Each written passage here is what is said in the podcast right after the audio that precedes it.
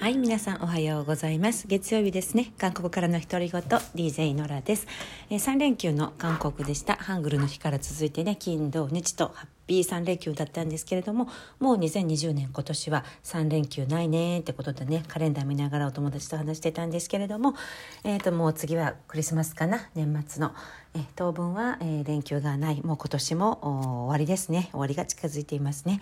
であの週末は久しぶりにチメクをしました。チメクってまああの韓流ブームでドラマとか見てる方はすぐにピンとくると思うんですけれども、えー、チメクというのはチキンとメクチュえー、ビールを合わせてチメクチメクって言います。チメ韓国語の発音でチメチメって言うんですけれども、えー、チキンとビールね、えー、韓国人のもうソウルフールソウルフードみたいになってますしもう週末はザ韓国の風景みたいな感じですっかりカルチャーになっています。私もね最近はペダル配達ばかりのチキンだったんですけれども久しぶりに、えー、週末ねウォーキングに行ったついでに旦那さんとかに誘われてね、えテラス付きのチキン専門店で、え私はお気に入りはキョチョンチキンなんですけれども、えー、前回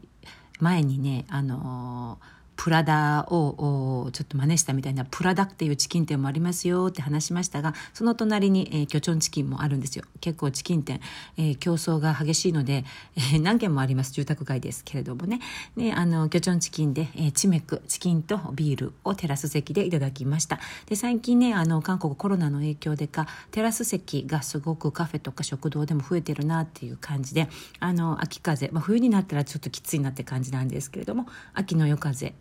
をあの楽しみながらチメクチキンとビールはやっぱりすごい、えー、幸せタイムだなと思いました。隣でもね、えー、3対3で、えー、夫婦同伴でね、えー、3カップルが、えー、もうこの近所に住む方っていう感じなんですけれどもあのチキンとビールで雑談されていてそんな感じでねあの夫婦ど夫婦のこうお付き合いとかも、えー、結構見られたりしてあ本当にあの韓国の週末の風景だなという感じでねもしねまたあの往来が自由になっていらっしゃったらぜひチメク、えー、テラス席とかでね楽しんでいただきたいなと思います。あの韓国の人たちのすごい普段の日常の素顔が見られるのではないかなと思います。であのチメクの話から始まった今日なんですけれども今日ねあの面白いニュースっていうかあの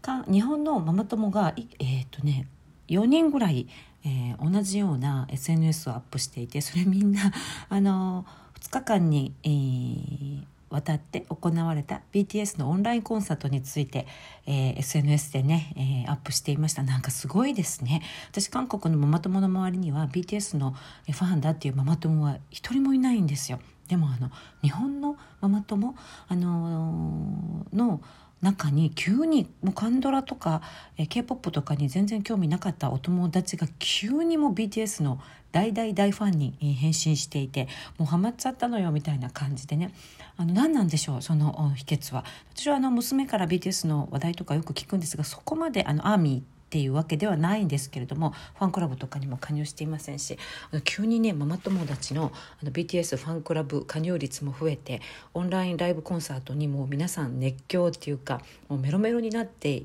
いる姿を SNS で見てねびっくりしました。この秘訣が何なのかぜひちょっと探求していきたいなと思ってるんですけれどもなんかねまだあの正確な数字は出ていないんですけれども、えー、多分史上最高のアクセスがあったみたいですね。BTS のオンラインコンサート。ものすごいお金前回の8倍の予算をかけて、えー、韓国のオリンピック競技場を中心にね行われたコンサートだったみたいなんですけれども100万名は余裕で超えたみたいで全世界からの、うん、コンタクト参加者が100万名は超えてみ超えたみたいでチケットもね結構国によって値段違うのかな、えー、すごいあの前回よりも高かったらしいんですけど私の日本の友達はオンラインコンサートを見るのに8900円払ったって日本でね言ってましたけれどもいやもうとにかくすごいなという感じでまあこのあの蓋を開けてどれぐらいの収益が出てどれぐらいの技術が使われてどんなだったのかはまたね、えー、正確な、ニュースが出たら伝えたいと思います。でまあ何でもラインに移行している最近なんですけれどもあの今日かな昨日の新聞に、えー、すごい国民アプリ韓国人にとって最高の国民アプリは何かっていうあの統計結果が出ていまして、えーと、私はあのカカオトークっていうメッセンジャーアプリかな日本でいう LINE みたいなねと思ってたんですけれども韓国人の国民アプリ1位は YouTube でした。うん、あの人口5,000万人ぐらいの韓国ですけれども、えー、4,300万人が月平均30時間 YouTube を楽しんでいる視聴しているということで、えー、さっき言った LINE みたいなメッセンジャーアプリカカオトークそして Facebook の利用時間に比べると2.5倍、えー、YouTube を見ているという、え統計が出ていていやすごいですね YouTube ね。うん国民の83%が1ヶ月に30時間見ているということで、えー、結構正確な統計でね9月1ヶ月間、えー、国内の YouTube アプリの利用者ね、えー、を正確に、えー、4310あ4319万人はっていうふうに出ています。もうほとんど全国民が見ているということで、えー、っと平均使用時間1ヶ月ですね、えー、29.5時間約30時間で1日に1時間を YouTube に費やしていると国民のほとんどがね。で例えばあのメッセンジャーアプリのカカオトークは12時間。Facebook は、えー、っと11.7時間なので2.5倍だと。それ以外インスタグラムや、えー、ネイバーっていうね、えー、韓国で言ったら Google 韓国版 Google みたいな感じかな。一番たくさん使われる検索サイトです。Yahoo! ジャパンみたいな感じね。ネイバーは10時間でした。うん、インスタグラムは7.5時間だったのでいや YouTube の威力を改めて数字で見せつけられた感じです。で、も年齢で言うとね10代が、えー、一番多くてやはりねその次が20代それから30代。やはり若い人ですね YouTube はね中心で。でもね次が50代でした。50代40代も本当にたくさん見ているということで。で、えーと、興味深かったのは意外と男性の使用率が女性よりも、え、高くて、え、利用時間も長いということでね、え、男性の YouTube すごく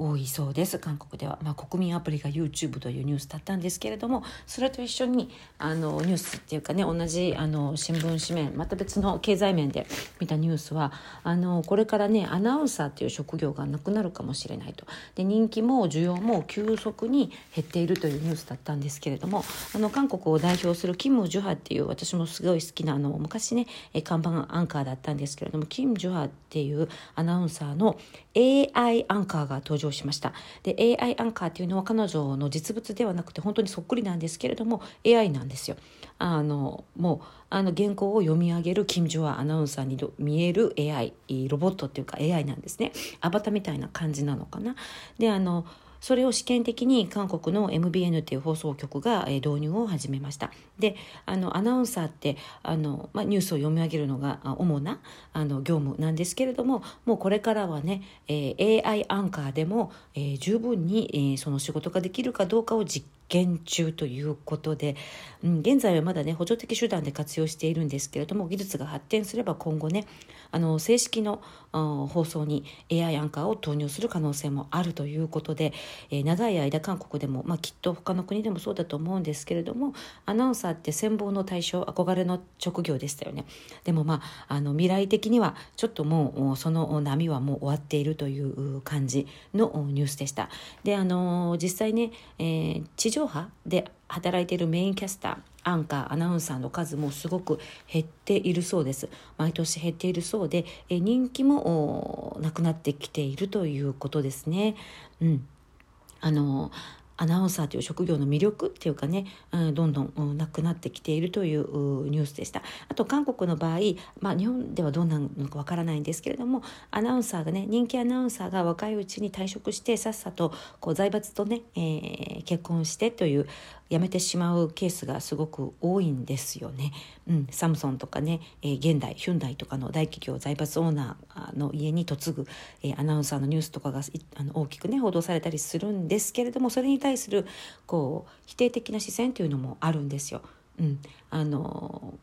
まあそういうふうに退職しちゃったらアナウンサーのイメージがどうなるんだと。うん、アナウンサーという職業自体に対する大衆の認識が悪くなるではないかという批判が、えー、あったりしてね。であとまあやはり YouTube とかのあの台頭でねアナウンサーではなくても大手放送局のアナウンサーじゃなくても十分に放送の、えー、進行ってできるじゃないかという、えー、考え方も広がっていますよね。だからメジャーなメジャーな放送局に、えー、就職するアナウンサーっていう職業がもう必ずしもこう花にならないというかねそのパラダイムが大きく変化しているという、えー、ニュースでした。であの個人的にはねあのこの AI アンカー気になりますね。確かにアナウンサーって自分の意見とかほとんど言わないじゃないですか。原稿を読むだけなんですけどもちろん大切な職業なんですけれども AI アンカーで十分じゃんっていうようなね、えー、認識がどこまで高まるのかっていうのも注目していきたいと思います。意外技術の活用すごいですね。最近韓国の大手銀行でも AI がね人事の移動を全部やって、